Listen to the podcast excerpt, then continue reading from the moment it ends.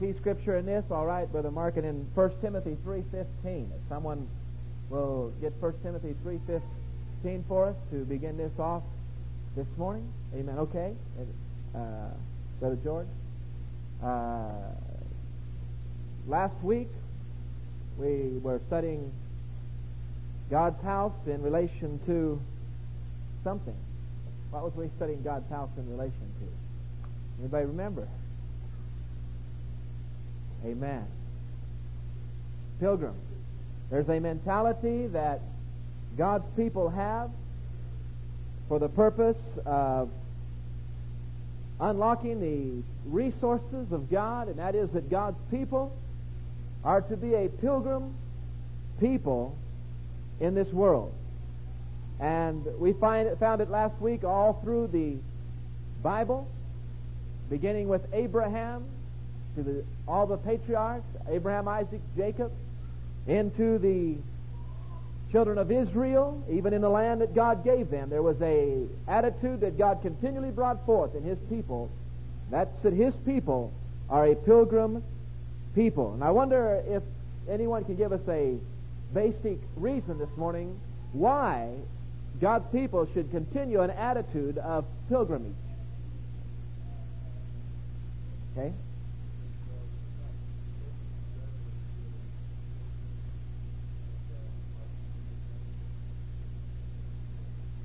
Amen. We're not permanent residents, he said. Our home is in heaven. Hebrews, Abraham looked for a city whose builder and maker was God.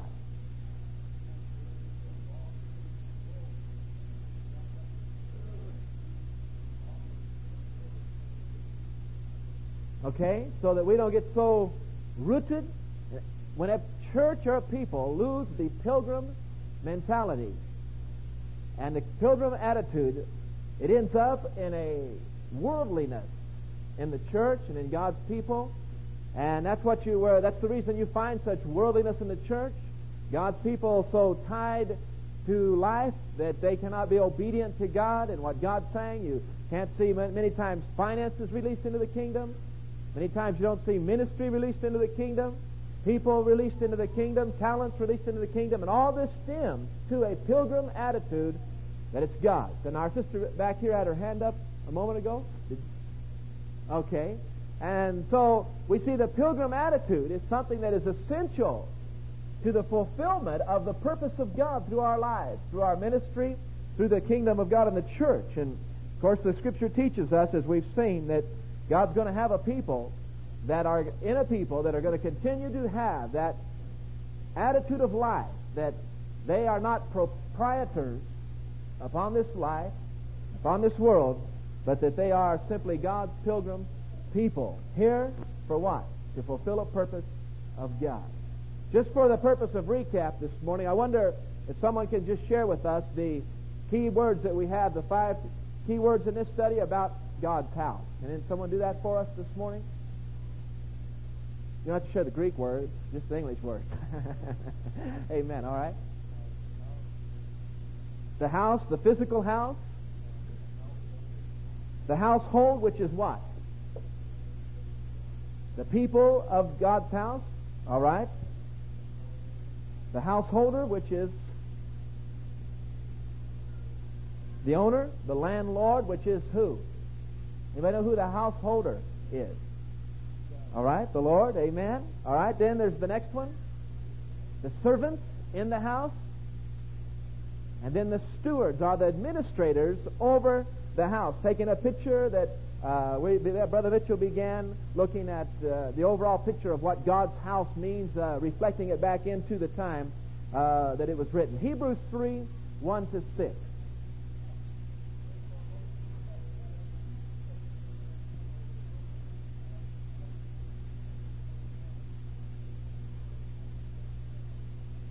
Okay, then 1 Timothy 3 15.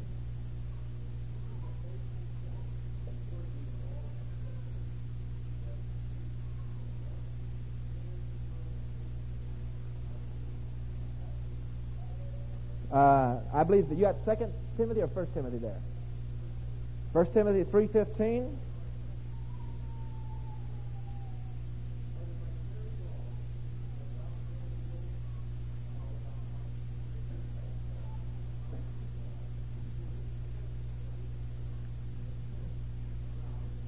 Okay, so when we you normally think of a house, the house of God, we just think of the church.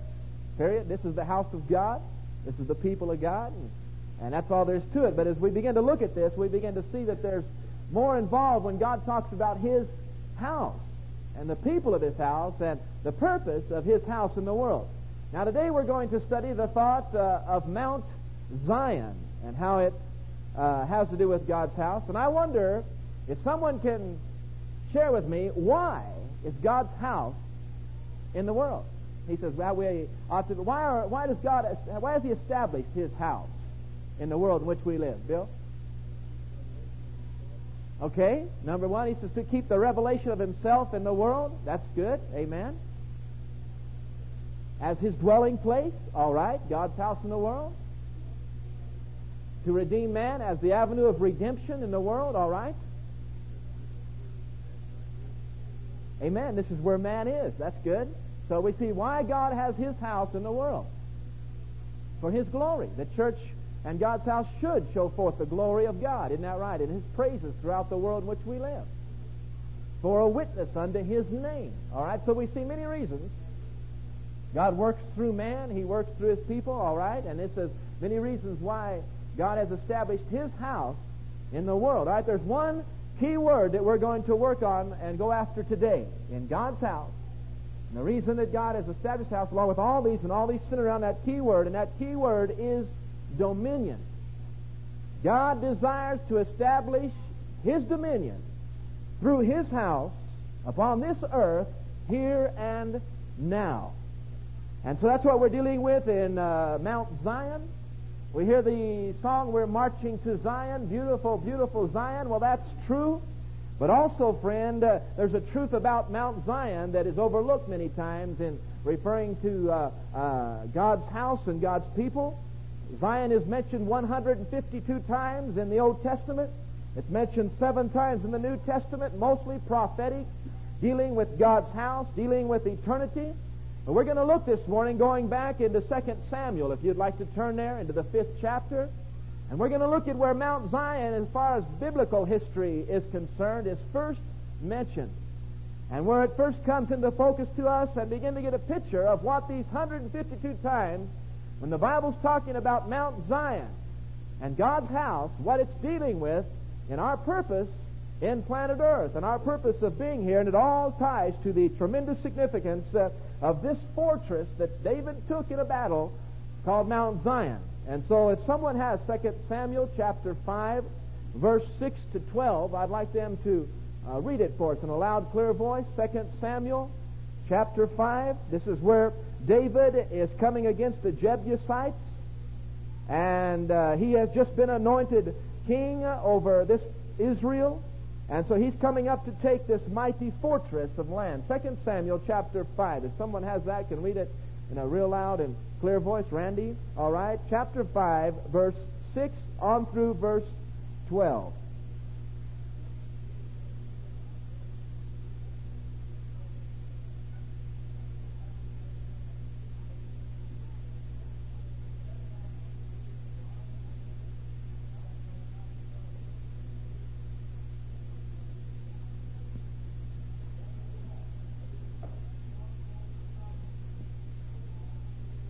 Now, the reason they talking about the, the lame and the halt is their confidence that they have in the mighty fortress that they have.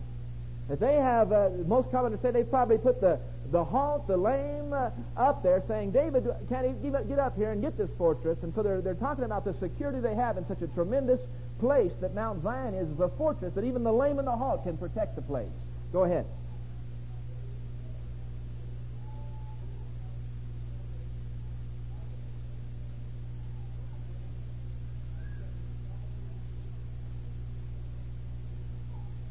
Okay, so we see our first picture of Mount Zion, the fortress.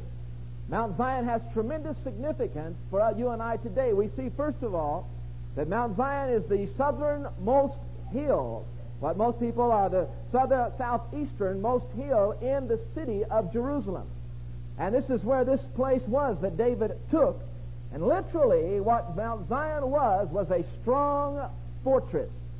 Mount Zion was a strong force, our fort, it became the residence court for the king. This is where David built his house, where the hill that David built his palace, and it became the birthplace of most of David's children. It became the place that David received the promise of his eternal house that God was going to give him. And later on, it became the place that the ark was brought to. Whenever David, the next chapter, chapter 6, verse 15 and 16, went and sent for the Ark of the Covenant, and they brought it back to Mount Zion, uh, where David had placed the Ark, uh, and the Word of God went forth from there. Now, the key thought here then here, all of this, it's David's house, it's the palace, but the key thought is Mount Zion, this particular part of Jerusalem. Later on, Jerusalem grew all around as, as Solomon's time and others, but this is the part David built, and this became the headquarters. This became the headquarters of David's kingdom, the capital, and the principal city from which the affairs of David's kingdom were conducted. This became the uh, uh, place of the magistrate or the king's palace where his throne sat, and all the affairs of business went forth from Mount Zion. And I wonder, what are some of the affairs of a kingdom? Can somebody tell me? What would be some of the affairs, uh, if this is where his throne is, this is where the palace is, and where all the affairs of the business goes forth, what would be some of the affairs of a kingdom? It'd be where he judged Israel, all right? Good. The defense of the nation, all of that went forth from Mount Zion. All right? Anyone else? Pardon? Governed the people, right? From that point right there, this is where the king governed the people. And, uh, Brother Mammon, you have a, oh, laws? The laws went forth from uh, the palace. Okay, God's word went forth from the palace. So we begin to see that there, Mount Zion here then, uh, the earthly kingdom of David, which God set up, becomes the earthly type of the kingdom of God upon planet Earth, and Mount Zion becomes the earthly type here of God's uh, throne, God's seat upon earth, where God's authority is put forth and God's government is set forth upon planet Earth, of which, of course, David's kingdom and Israel was a type. Now let's look at a number of scriptures and parallel this uh, in prophetic sense with heaven, where our Heavenly Father dwells. Uh, Hebrews 12, 22 to 23. If somebody would get that for us, Hebrews 12, maybe over on my left over here, Hebrews 12. Amen. Ron uh, over there has it. Uh, 12, 22 to 23. Psalms 48, 1 to 3. All right, Kathy? Psalms 20 or 48, 1 to 3. So we now parallel uh, this with heaven. Hebrews 12, 22 and 23.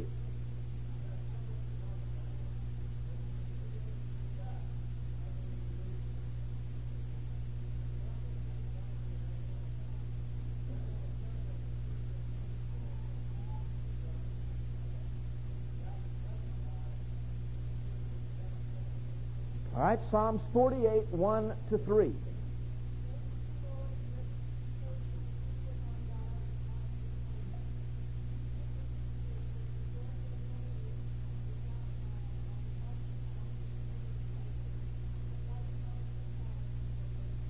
Okay, he says, the city of a great king. Uh, the prophetic statement of psalmist uh, of the David of David saying that uh, uh, where God dwells, Mount Zion on the sides of the north, the city of a great king, and then of course Hebrews is talking about the church of the Lord Jesus Christ. He's talking about those that by faith, he says, you have come unto Mount Zion. Psalm says the dwelling place. So we see that Mount Zion is the heavenly dwelling place of God also. And we see that it's the residence, if you study the scripture, of God's court. Mount Zion is where God dwells. It's exactly what David is saying. Well, uh, I, I, I don't know. I didn't take a time to study the sides of the north. Uh, it has something to do with the city of Jerusalem. It's not uh, the location of Mount Zion, though. But I didn't take a study in those, those particular words, to be honest with you. Amen. So here's where we see then uh, Mount Zion, then, in parallel with heaven, becomes the residence of God. This is what the reference is to. It's on earth, it's David's residence. Uh, in the Old Testament, it becomes Jerusalem, uh, the place where God rules. Heavenly Jerusalem The place where God rules from right now uh, in His kingdom, uh, and to which we on earth then, as Paul is saying, is connected by faith in our relationship. So literally we see now Mount Zion, uh, the heavenly Jerusalem manifested, and then we see Mount Zion and the earthly Jerusalem below, of which David was a part and which uh, you and I are a part by faith. David now, in all of this time, as he has set his kingdom upon Mount Zion, he has anticipated God sending his son to set up his kingdom upon Mount Zion. David, in the uh, wisdom of God and the vision of God, has anticipated God's Son coming and Mount Zion upon God's uh, holy hill. And let's read some scriptures with that before we go into any discussion. Psalms 110, verse 2. If somebody gets Psalms 110, verse 2, all right. Psalms 2, 6, and 7. Psalms 2, 6, and 7. Randy? Uh, excuse me. Psalms 87, 5. All right. Psalms 87, 5. Matthew 21, 5. Amen. All right, Brother Van Dyke. And Psalms 132, verse 13 and 14. Psalms 132, verse 13 and 14. So let's see David now. Here's David. His throne is on Mount Zion. This is what you want to picture. Dominion. He is the king of there. His throne is on Mount Zion. A parallel to heaven, which the Heavenly Father's throne is in the heavenly Jerusalem, Mount Zion, where God dwells, in which God executed his kingdom in the Old Testament. And David, in all that time, foresaw God's Son coming and setting up on his kingdom upon Mount Zion. Let's read then uh, Psalms 2, 6, and 7.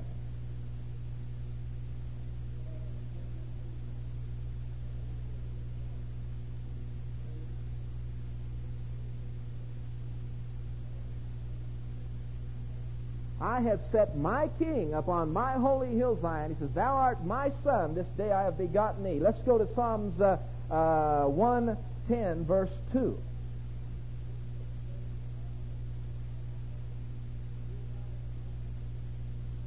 The Lord shall send, uh, said unto my Lord, uh, He shall send a rod of His strength out of Zion. Psalms 87, 5.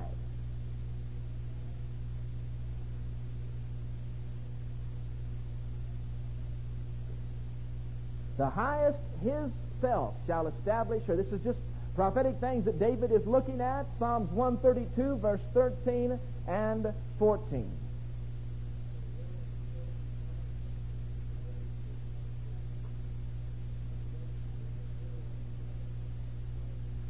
The Lord has chosen Zion. All right, then Matthew 21, 5.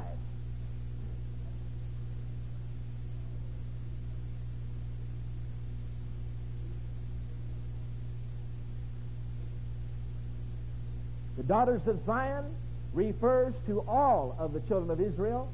If you begin to study in Jeremiah when they were in exile, uh, daughters of Zion refers to the whole of the nation. And so he's dealing here with, uh, uh, he says, You daughters of Zion, the king cometh sitting uh, upon the colt of an ass as Jesus rode into Jerusalem. Uh, the prophetic scriptures uh, of uh, the Lord being established begin to be fulfilled as Jesus, the king, came into the nation of Jerusalem. Now, what is David talking about here? Can anybody tell me? What is he talking about when he talks about the Lord setting his kingdom upon Mount Zion? What is his reference to? His reference is to the church of the Lord Jesus Christ. That's what we're dealing with. His reference is to God's house. His reference is to the church. This is what he's referring to. God setting his throne upon Mount Zion. Of course, prophetically, we understand that day that Jesus will come, that Jesus will set his kingdom upon earth in the prophetic sense, but we're dealing, uh, friend, that also uh, he's looking down to the age of the church of the Lord Jesus Christ uh, when Jesus, and we'll see this in the next set of scriptures, comes in uh, and establishes his church, his authority, his dominion upon uh, Mount Zion, from which in he rules and through which he rules upon planet earth. Isaiah 28, 16. Someone will get this for us. Isaiah 28, 16. Amen. Everybody's quiet here this morning. Brother Mark, First Peter, I'll read that one. Romans 9.33. If someone will get Romans 9.33. Then Matthew 21, 42 to 44. Matthew 21, all right? Uh, 42 to 44. Then I'm going to read First Peter chapter 2, uh, verse 6. All right, Isaiah 28, 16.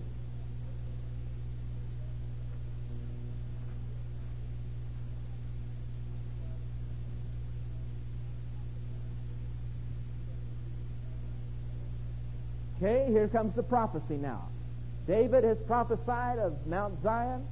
We've seen the Lord coming in on the colt. And now we see Isaiah prophesying, I lay in Zion a chief cornerstone. Now, First Peter says these words, 2, verse 6, Wherefore also it is contained in the Scripture, Behold, I lay in Zion a chief cornerstone, elect, precious. He that believeth on him shall not be confounded. Unto you, therefore, which believe, he is precious. But unto them which are disobedient, the stone which the builders disallowed, the same is made the head of the corner. And a stone of stumbling, and a rock of offense, even to them which stumble at the word, being disobedient, whereunto also they were appointed. But you are a chosen generation, a royal priesthood, a holy nation, a peculiar people that should show forth the praises of him who hath called you out of darkness into marvelous light, which in time past were not a people, but are now the people of God, amen, which hath not obtained mercy, but now have obtained mercy. All right? Uh, let's go to Romans then, 933.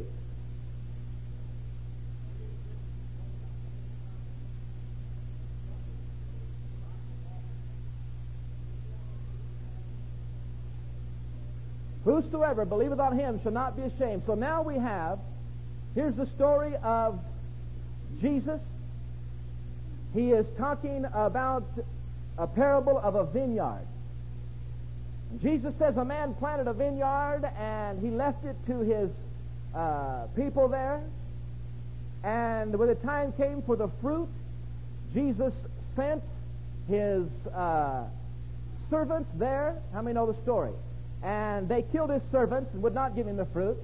So then he sent yet more servants, higher, his more important servants, and they killed them. And he said, So I will send my son to my vineyard. Surely that they won't kill him.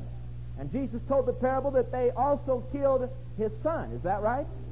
And so then Jesus gives us these words in Matthew chapter 21, verse 42 to 44.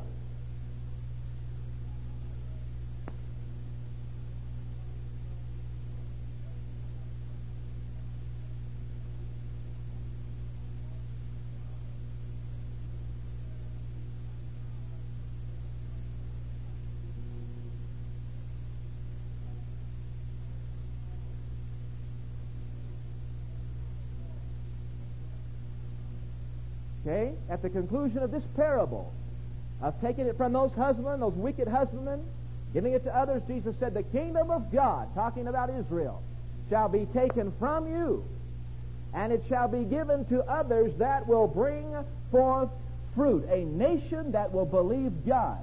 In First Peter, I read where he said, You were not a nation, but you are now a nation. You are a chosen people, a peculiar people. So what the Lord is talking about that Zion that we see pictured all through the Old Testament, the authority, God's government, God's people, God's nation, now, friend, has been taken in the time of Christ from uh, Israel as such and has become that remnant or that church which is made up of Jews and Gentiles. Anyone that will believe on the Lord Jesus Christ uh, becomes that nation of God uh, which Israel was. Is this right? And so we see then that Zion, that was once the seat of divine government, Zion, that was once the seat uh, of divine government, it was consecrated uh, by the power, the visible power of God during the time of David. Uh, the church of the Lord Jesus Christ, friend, uh, is now God's holy mount. The church of the Lord Jesus Christ is now the city where the living God lives. It is now the city, uh, the spiritual palace. He said, You are a spiritual building. We are the spiritual palace on Mount Zion. Amen. Uh, and during David's time, it was uh, there was a show of power, there was dominion, there was victory. And so the church of the Lord Jesus Christ becomes, friends, then uh, the city of uh, the great King. The church or the house of God becomes the dwelling place, Mount Zion of God. Psalms 9:11. Did I give that to anybody? Psalms 9:11. If somebody would read that for us, Ron.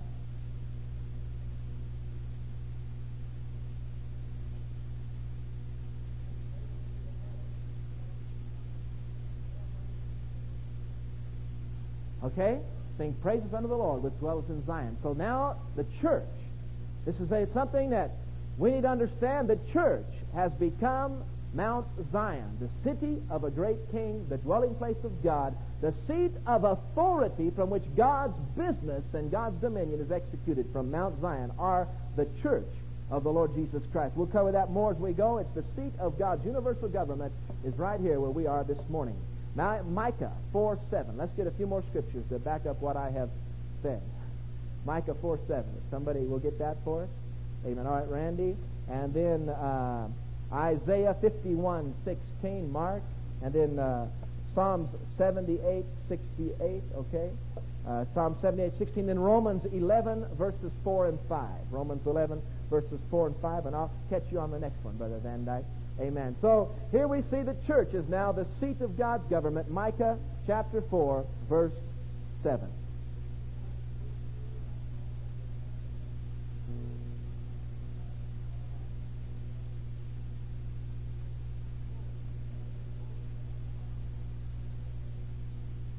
You that were not a nation are now a nation, a people of God. And the Lord shall reign from Mount Zion from henceforth and forevermore. Talking about God's authority and dominion. Those that are in Mount Zion, those that live in Mount Zion, in the house of God, which is upon Mount Zion, in the spiritual type of the Scripture, are in a special relationship to God. It's not talking about the church as such, a church, just because we're religious. Talking about a people that have a special relationship to God. Isaiah 51 16.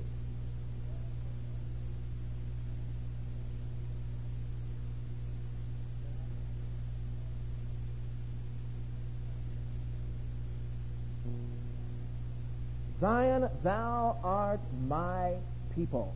We're dealing with the people that through faith uh, in the Lord Jesus Christ have accepted and serving the Lord. Psalm 78 16. Or 78, 68, isn't it? I'm sorry.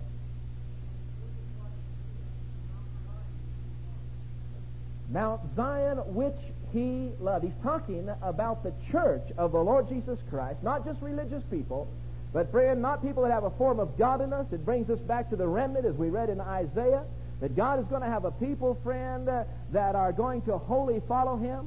And we see this continually taking place uh, in the world in which we live as generations pass and time passes.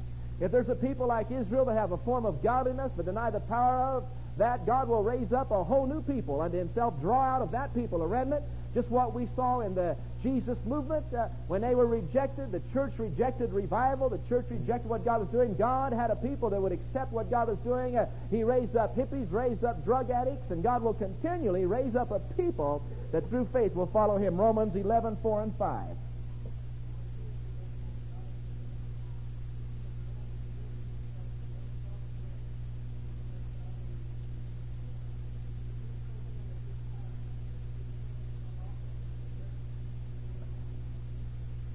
All right? So, the church is God's headquarters on earth of the new covenant. Jesus is the, is the chief cornerstone of this palace, this temple of God. We are the ecclesia, the called out and called together of God, and the Zion of God, which is to exercise dominion upon planet Earth. Let's stop there and see if there's any comments at this point or input. Mount Zion, the city of a great king. Amen. Any comment at this point on this subject?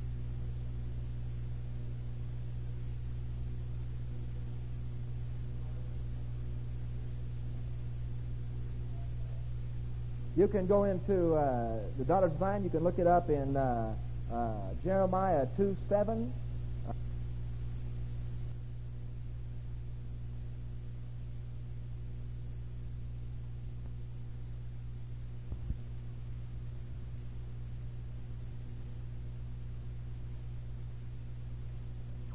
Jeremiah 4:31. There's some scriptures that deal on it. The Jeremiah scriptures especially. There it's talking about those in exile. The, the, all of Israel. See, later, first Jerusalem was not, Mount Zion was the, was the mountain, the fortress he took when we first read in 2 Samuel. Then, later on, Zion became to known all of the city of Jerusalem, became known as Zion. Mount Zion was the particular place where David's throne was for a long time during his time, the Ark of the Covenant, until his son built the temple and they moved the Ark then to the Temple Mount. Uh, but then we, we see later on then that Mount Zion uh, uh, became known as all the people that were scattered, all the people of God, as they were scattered out uh, throughout the, the land uh, during under the captivity of Babylon. Daughters of Zion that dwellest in Babylon, it tells us. Uh, uh, it's talking about all of Israel that's captivity, or the remnant of people that are captive in uh, Babylon. So it's dealing with uh, God's people, daughters of Zion, God's people, Israel. But the main thought that Mount Zion brings when you do a study in the Bible is uh, the seat of David's government, the place where the kingdom was, uh, business was executed, and the work of God or the work of the kingdom went forth. That's the main thought of Mount Zion that we're dealing with. The dwelling place of God on God's holy hill.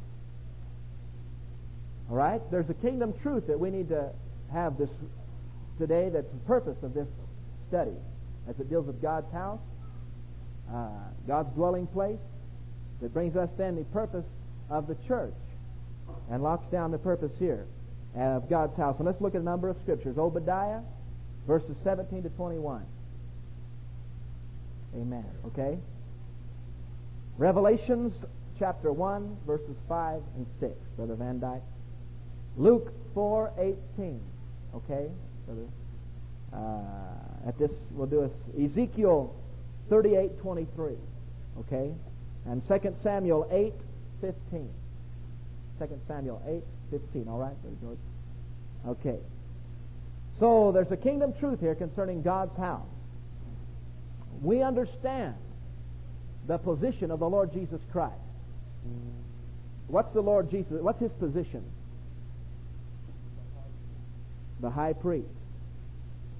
He's the king. Is that what you said? He's the king.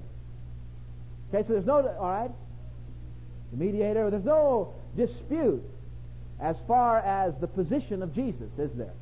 We all agree that, and most everybody agrees that Jesus is the Lord, the Savior, the Messiah, the King of Kings, the Lord of Lords, on and on.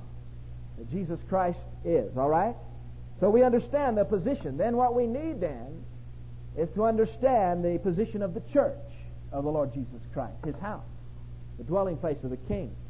Uh, this is where then you begin to get into this area is where a lot of people uh, uh, get in error and they, they don't understand why the church is here and the purpose of the church of the Lord Jesus Christ. But the kingdom truth out of Mount Zion and the house of God is that we are stewards, we're God's people, and there's a purpose in us being here. There's a purpose in all this. We're stewards over something. Amen. Hopefully. And more than just our own self. When you think of stewards, you think of your pocketbook mostly. And that's about it. But we're stewards over God's house. Which then, as we begin to understand that God's Zion, our, His church becomes the seat of His government upon planet Earth. Militant, triumphant. It is the church militant. It is the church triumphant. It is the church in victory. The scripture says, He that believeth shall not be confounded, or shall not be ashamed. That's not a picture of the church right now, friends, many times. And so we begin to see that many have not laid hold of the truth of the purpose of the church. Obadiah, verses 17 to 21.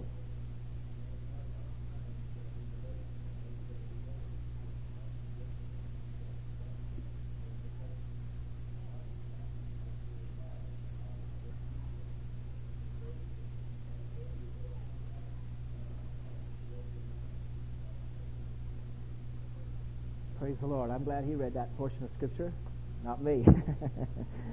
so the church then becomes, Mount Zion becomes the center of refuge.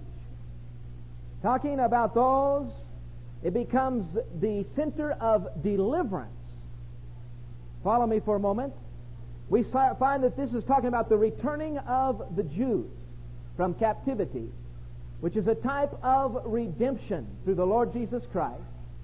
And those of us that are a part of the church of the Lord Jesus Christ are those that have fled, literally, from captivity of sin and bondage of this world. Just like a type of the Jews that fled the captivity of Babylon and all of their enemies, we are a type of those that have fled and have found refuge in Mount Zion, our refuge in Christ and in His house. Is that right? Did you find refuge in the house of God? You got saved? So that's what we're looking at here. They fled and they found refuge who, through faith, claim and through grace claim the privileges that we have as children of God and the blood, uh, our sins being washed away by the power of God. Mount Zion is built upon a rock. And Jesus said that his church is built up upon a rock, and the gates of hell shall not prevail. A mighty fortress of God. It said there, the house of Jacob. You can study it perhaps more as you go home. The house of Jacob, it said, shall receive or possess their possession, so to speak. It's talking about the possession of uh, Zion and is a secure inheritance. That's meaning, friend, that the possession, the inheritance of the church of the Lord Jesus Christ is a secure inheritance. They're talking about the land that belonged to them, but how many know what the church is going to inherit? Heaven? Amen. That's true. Something else. Eternal life. Hey, that's a secure inheritance. Something else. All right. Authority is kings and priests, but where? Here. Amen. In heaven too, but here also. In other words, the, the church of the Lord Jesus Christ, through Jesus Christ, is going to inherit all things, the Bible says. How many's ever read that? All things through Christ, that the church of Jesus Christ uh, are going to in, inherit. The church will inherit, uh, the meek shall inherit uh, the earth. So we're saying that the, the possession is secure. And then when it says that he said they ascend to Mount Zion, they're talking about to defend, of course, their place, pillar ground of truth. The defending of the truth is what the church is here for. The defending of the gospel. Our one brother brought out the fact, the continuance of the uh, God's revelation in the world. And so to defend, and it said in our last verse, there shall be judges to govern. The kingdom shall be the Lord. Now the word govern, if you begin to study, is talking more than about settling disputes. It's talking about dominion. They shall have dominion, and the kingdom shall be the Lord's uh, forever. So we begin to see a picture of what uh, the purpose of Mount Zion's all about. It's talking about uh, uh, the dominion of God on planet Earth. Amen. The dominion of God in the world in which uh, you and I live. The disciples asked Jesus a question. They said, Show us the kingdom of God. People did. And show us when you're going to send your kingdom. What did Jesus tell them? The kingdom of God is where? It's where? It's among you. It's amidst you. It's right here. The kingdom of God is here right now. The kingdom of God is within you. In the kingdom, who rules in the kingdom? God rules in the kingdom, right? Amen. So, uh, and where God rules, there's what? Power. There's authority. There's dominion.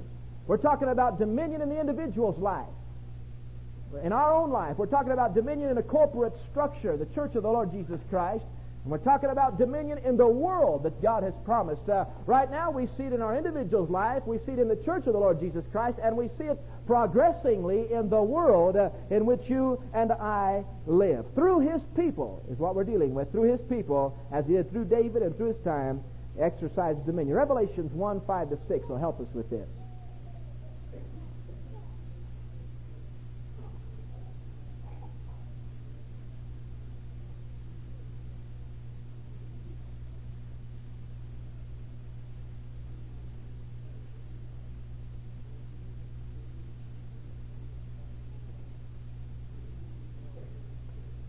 He has washed us in His blood, made us what? What has He made us? Kings and priests. Amen. What are kings for? What? What are priests for? Amen. Go ahead. All right. Kings are for dominion, rulership. So you ever think of, he said, your royal priesthood, and we're kings and priests. What, what does that mean? We're just supposed to sit here and wait for the day of millennium when we're just going to rule and reign with Christ in the sweet by and by, pie in the sky? There's more to the church than pie in the sky and the sweet by and by. How many believe it? There's more of a purpose in the church.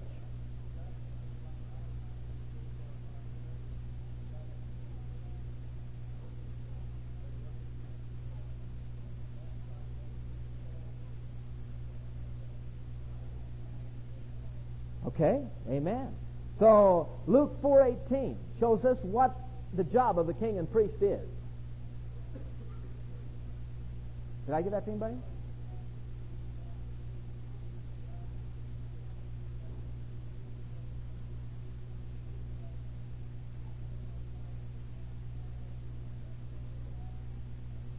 The Spirit of the Lord is upon me because He has anointed me. Here's the work of the priestly King, Jesus Christ, which was the type of what He is to make all of us heirs and joint heirs with Christ to be.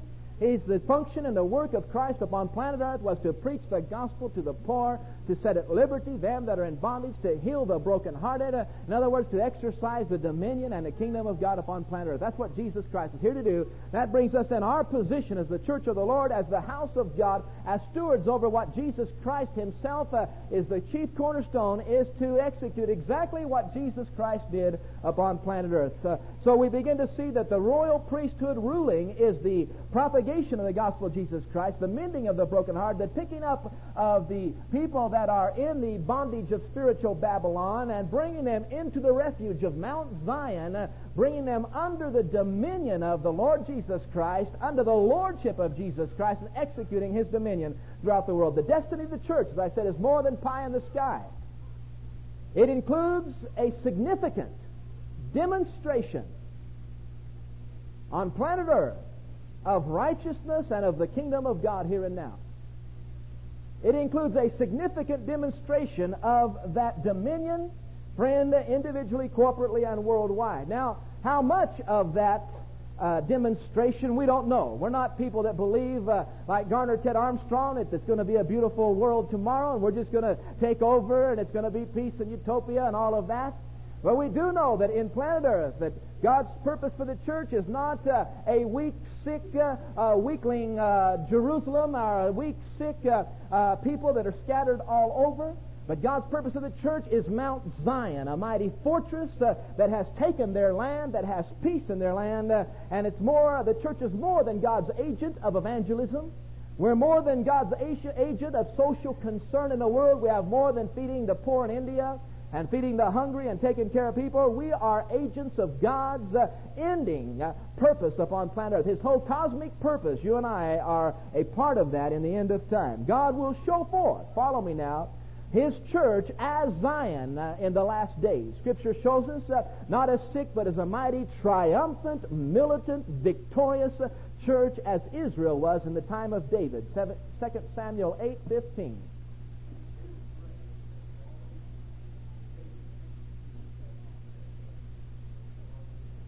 David reigned over all Israel, and he executed justice, judgment, our dominion over all the land uh, that was his. Not over all the world, but over the land uh, that was God's. So it's showing us that God will show the world through Zion, through his house, friends. God will show the world through Zion uh, uh what Ezekiel says in Ezekiel 38 23.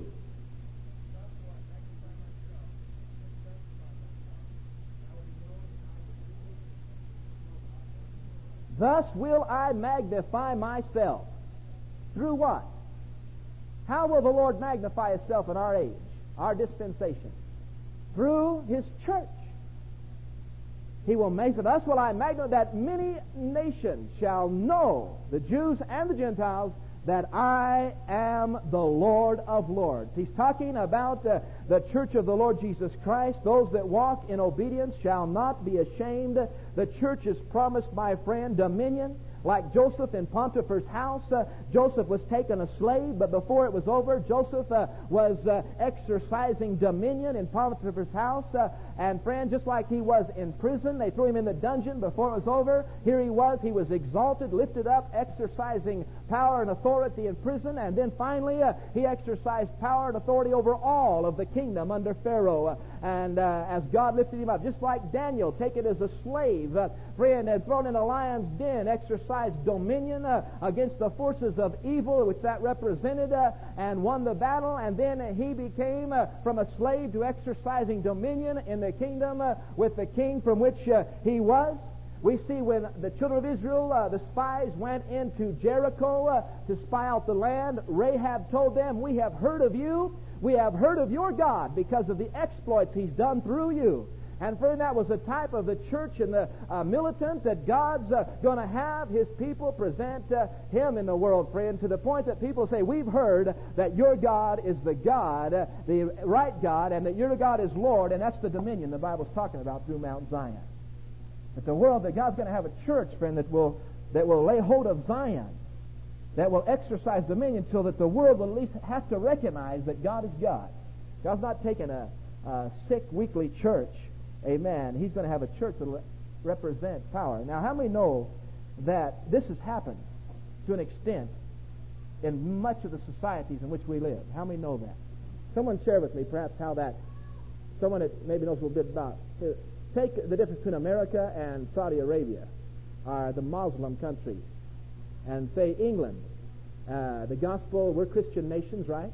How has, in a sense, we may say America's backslid, but how many know that Christianity is what has made the, an impact and dominion upon this country? How many believe that? How has that happened? Oh, oh, okay. how has that happened? Comparing it, I mean, you could go right down the list of hundreds of things that Christianity has had an effect upon our nation.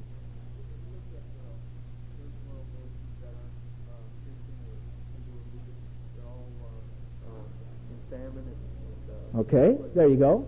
He says you look at the nations that are caught up like India and those kind of places, they're caught up much in poverty, famine. So we understand that prosperity comes from the Lord. That's the reason for our sister back here.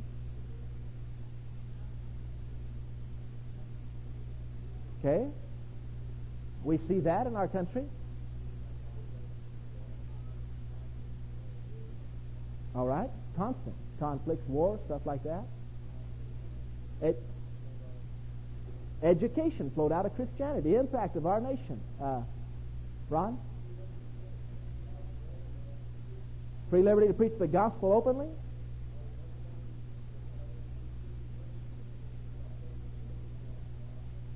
All right, that's exactly true. You ought to get, go into places. Uh, uh, uh, the Christianity is what made, has made uh, people equal. How many know that?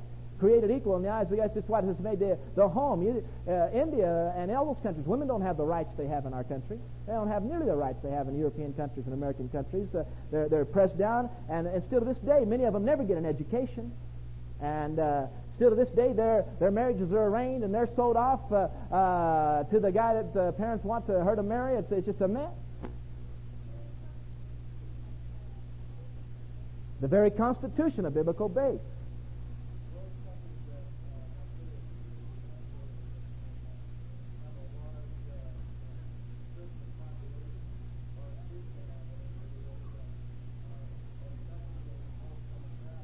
Most democratic.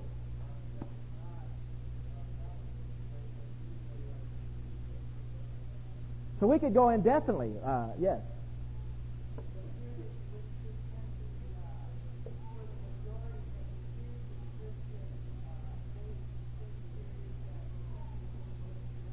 Okay, so we could go indefinitely on impact. Our calendar's been impacted by uh, Christianity. Everything that we touch and do, my friend, has had an effect of the Church of the Lord Jesus Christ making dominion upon the Western world and the prosperity and the blessing of the West. You could go, if you did a study on it, you could go all the way down. Everything has come out of Christianity, so almost the, the productivity that we see. So, when we look at that, and we could compare it with nations uh, that haven't, we can see that there is a going to be, and there is and will be continually, more so in the last days, a show of God's dominion through the church of the Lord Jesus Christ, even in a greater way that will have impact upon these nations. You see, uh, Joseph, Daniel, and other Jewish leaders that were taken into captivity, right? Into their land. They, uh, they sought the welfare of that land that they were at. That Joseph was the reason Egypt was saved in the famine. And God blessed them. He sought the welfare of Egypt and also God's people. Daniel sought the welfare and others uh, uh, the, of the nation they were at, and they also, like Jonah, then uh, called the nation of Nineveh to repentance. That shows us two things. Uh, the Church of Jesus Christ brings forth and seeks the welfare through to the dominion of the nations that they're a part of uh, and make an impact, but also, my friends, they are uh, bringing forth repentance to those nations and crying out the gospel of Jesus Christ. This priesthood, our remnant that we are a part of, the Laos of God, uh, must call nations to repentance, to submission, and the rule of Jesus Christ. And when they do that, friend, they're exercising dominion upon planet Earth. Uh, as the Levites stood among Israel and declared God's truth and His model of worship, the new Israel in which we are a part must do the same in the world. We've done, it's happened in America. We haven't. Uh, it hadn't impacted us because we were grown in it, but it happened in America. This would have been a heathen nation covered with Navajos, amen, uh, and everybody else worshiping all kinds of gods. Uh, except Christianity's come in and given the mode of the model of worship, uh, the true and the living God, friend, to the very extent that even our dollars saying, "God, we trust," and has made impact. Now, but let me tell you, as we go along, you see, uh, the kingdom, the Bible says, uh, suffereth violence, and the violent take it by force. We're talking about a dominion. David was a man from Mount Zion that conquered the land. He didn't just get up there on Mount Zion and rest. It said as soon as he took Mount Zion, the Philistines came against him. He asked the Lord, What shall I do? The Lord said, When you hear the rustling in the mulberry bush, go get them. Amen. Uh, that's what he did. He heard the rustling in the mulberry bush. He won the battle, battle after battle after battle. Uh, war was the type of, and in fact, God would not let David build his temple because he said, You are a man of war, your son shall be a man of peace. Amen. And the church uh, on Mount Zion is a, in the time, in the dispensation we're living, is a war uh, machine. A church that is militant, a church that is triumphant, a church that is taking territory that belongs to us, taking the land that's God's. Uh, and one day uh, the Prince of Peace will come, which is typified by Solomon, set up his kingdom up, up on earth. Uh, amen. And have uh, the peace that the Bible teaches. Are you following me this morning? So we cannot tell how much of this dominion of the kingdom will be established on planet Earth. Can't say, I'm not saying that whole nations will turn to God because the church will always be a minority. But I am saying that even in the day and time which we're living, as we see the revival, what's happening in the third world countries, as we see what's happening in uh, heathen countries, friend, you can rest assured that the Bible talks about uh, Jeremiah or Ezekiel, I believe it was, saw, uh, saw night coming and, and day coming at the same time, talking about a great falling away and a great uh, revival and awakening at the same time, you can rest assured that the tide's turning in the day and age which we're living. You can get prophetic significance from this. That the night falling is literally representing, if you watch it, I was in Europe a few weeks ago, friend, night is falling upon European countries. Where they have had the gospel just like Israel, rejected, rejected, rejected the gospel, and friend, we might as well say it'll happen to America too, unless God intervenes and we lay hold of Zion for America and the church stands up and takes its dominion in America, friend, America will fall into uh, darkness also. But the Scripture teaches that darkness will come rapidly. At the same time, day will come. As Brother Mitchell has shared, the plowman, uh, well, the reaper will overtake the plowman in, in the end time harvest. But what we're talking about uh, is God's dominion is going to be established in these countries that have been in darkness for ages.